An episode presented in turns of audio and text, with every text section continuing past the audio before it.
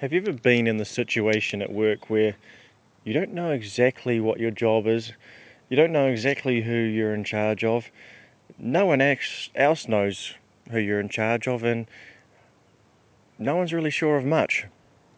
Oh, I've been in that situation uh, for the last month or so in my workplace, and we've uh, just started working in a new orchard. And through a series of conversations uh, with my boss, at some points he told me that I would be some kind of supervisor, and other conversations it, it seemed like someone else was going to be the supervisor. And and just over the over the last few weeks, uh, it's just developed. Where every now and then, um, one of my bosses will come to me and tell me, "This is now your responsibility. This is part of your job." And so there's never been a clearly defined moment where I've been given a, a job description and other people have been made aware that they now answer to me. Uh, I've slowly had to figure out what's expected of me and and uh, what I can reasonably expect of other people. And uh, so it's made for some fumbling and um, and some mistakes, but also a, a lot of learning. And this week I wanted to bring to you guys uh, some verses that the Lord's been uh, putting onto my heart. And uh, so we're going to be reading from uh, Matthew chapter 8, um, and it's the story of the faith of the centurion. And I'll just read you the beginning of it. So it's Matthew chapter 8, starting at verse 5. When Jesus entered Capernaum, a centurion came to him asking for help. Lord, he said, My servant lies at home paralyzed and in terrible suffering. Jesus said to him, I will go and heal him. The centurion replied, Lord, I do not deserve to have you come under my roof, but just say the word, and my servant will be healed. For I myself am a man under authority, with soldiers under me. I tell this one, Go, and he goes, and that one, Come, and he comes. I say to my servant, Do this, and he does it. When Jesus heard this, he was astonished, and said to those following him, I tell you the truth, I have not found anyone in Israel with such great faith. I'll just, just leave the Bible reading there and, and say that uh, what I really think God is um, speaking about um, to me today and uh, from these verses, and I, and I hope to you as well, is that uh, understanding our place um, in the chain of command is extremely important. In fact, Jesus, after uh, after the centurion explains his place in the chain of command, that he receives orders from his uh, his superiors and follows them through, and, and he gives orders to his servants or the soldiers underneath him, and they follow through his orders. When he explains to Jesus that he's a man under authority and a man used to exerting authority, knowing his place in the chain of command, Jesus then says to him, Wow, you you're the person with the most faith I've met in Israel so far. And I know a lot of this is about the fact that um, that this centurion believes and has faith that Jesus can just say the word and his servant in another town, uh, in his home, not physically there, will be healed. I, I, you know, I understand that part of that great faith is about that, but I also think uh, the great faith that centurion showed was knowing who to submit to and who to exert authority over. And uh, it's a tricky business and one we're all called to. And uh, it's tricky because it's not always clearly defined uh, who we ought to submit to. It's not very easy to submit to people, and uh, it's always uh, not very clear who's under our authority and how we can actually exert authority over them in a way that's going to bring good fruit. And so this week I really want you you all to think about who you submit to and who, and who you have authority and responsibility for.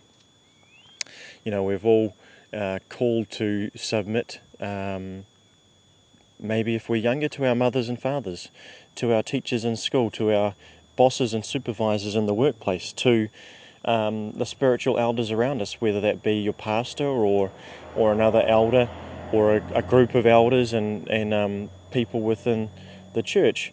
Uh, there's a number of people, of course, the, the police force and the um, and civil society and the government of, of our country. We're called to be in submission uh, to to these people in these areas, but also we have to have uh, great wisdom and discernment to discern who really is um, our spiritual authority. You know, within your church, um, you know, almost certainly your pastor's going to probably fall into that category. But amongst the elders in that church, there's going to be some that I believe God call you to uh, look to for direction, and others that may not be really healthy for you. So it's a really, um, you know, same in the workplace. You know, uh, I've got a, a variety of, uh, like, you know, I've got a, a big boss definitely got to listen to him. But also, I've got a variety of uh, middle management between us, and, and some of them I have to take a little grain of salt um, with the things they tell me, and others uh, I'll jump off jump off a cliff for almost, and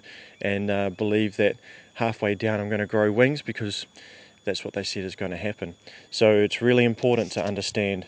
Um, and, and, look around you to the people that you think might be an authority and pick and choose. And it's very important also not to be too picky. Um, you know, some people don't ever manage to submit to anyone because they're too busy uh, seeing the flaws in those people or being rebellious.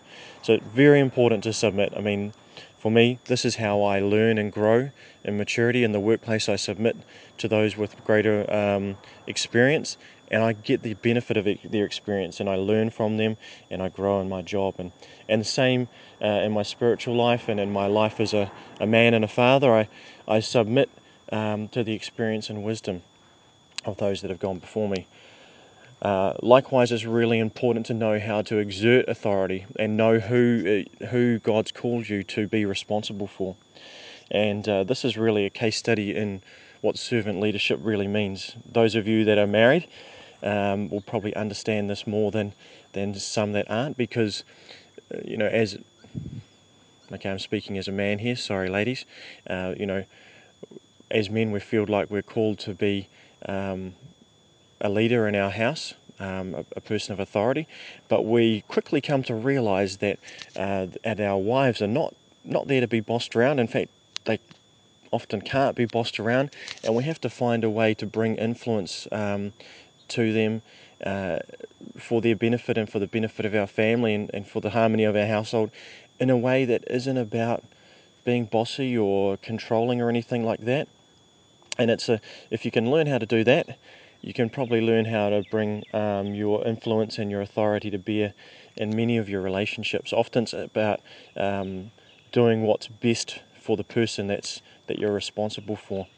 Uh, a good example for this is uh, in the orchard. I have to go around and, and quality control um, a lot of the the uh, people that are picking apples for me at the moment.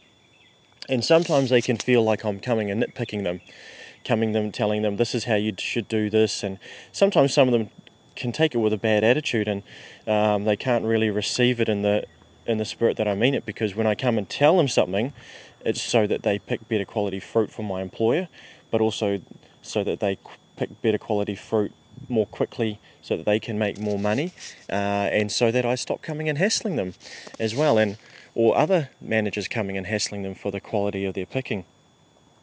And I just had a real blessing uh, two days ago um, I was looking at the tallies of how many bins were picked, and there was a young uh, young man who had jumped up from picking two and a half bins to, to four bins in a day. It's quite a big, quite a big jump, and a blessing to him financially. And I, I said to him um, when I bumped into him, I said, I saw you pick four bins yesterday, and he said, Well, I just did what you said. And I, I asked him, Oh, what do you mean? He said, Well, yesterday when you came and talked to me, I just listened to you, and I did everything you said, and at lunchtime, the the other QC came and told me that I'd picked one and a half more bins uh, than my than my friends, and uh, so he was really stoked because from listening to the things I told him, which others might have taken as critique, he took it in, uh, as instruction, followed those instructions, and he got the benefit of making fifty odd dollars extra in the day for the same amount of uh, time worked as some of his friends who haven't listened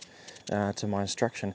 And so that's a really good example of, of what leadership is supposed to be about, what authority is supposed to be about. Um, the person under my authority was blessed because they did a better job and made a whole lot more money. My employers are all blessed because they got more fruit off the trees in one day and better quality of fruit uh, and more, you know, less damage to their fruit uh, in the day. So everybody, everybody wins, and I think that's why um, Jesus says that you know knowing your place in the chain of command is such a blessing. It's such an act of faith because it it brings the blessing. Uh, easier said than done. It's a, uh, a, a, work that needs constant thought and wisdom as you begin to understand the, the different personalities of all the people around you, both above and below you, and, and where your place um, is amongst those people. but uh, it really does uh, bring a great, great, great blessing. So just to reread that verse, uh, Matthew chapter 8, verse 10, it says, when Jesus um, listens to the centurion, then replies to him, I tell you the truth, I have not found anyone in Israel with such great faith. Catch you guys later. Bye. Sorry that I cut off so abruptly there. Uh, my wife was calling me, and uh, as a man who understands my place in the chain of command, I had to go to her immediately and do whatever she told me. Um, but I'm just back to uh, say, guys, um, I really want to invite your participation. Uh, I'd really like this to be more of a forum where each of you um, can have a chance to speak on different topics and we can share together. Um, so, if you'd like to do that, uh, the easiest way to do it would probably be to, on your smartphone, go to the App Store and download um, an app. I've got one called Easy Voice Recorder. It's extremely easy to install. You just start it up and hit the record button and speak to the phone, and uh, then hit the hit the save button at the end. Um, pretty easy also from there just to click on the button that lets you share what you've just recorded and email it to me. I'll take care of the rest and um, and up, upload it to the podcast for the follow uh, you know in, in the following weeks and that way we can all um, contribute uh, to this and, and let it become something like Kingdom Forum um, from back in the old days. Also, I'd just like to say, you know, this this this um, podcast really is for um, for those people that already got a real vested interest in the kingdom and the and the theology around it. Um, but uh, there's definitely room for others to be involved.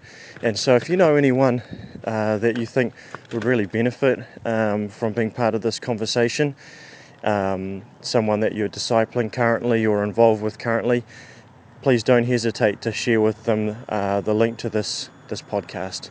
I love you guys all. Have a great week, and uh, think about what I've said, mull it over a little bit. Yeah, thank you. Bye.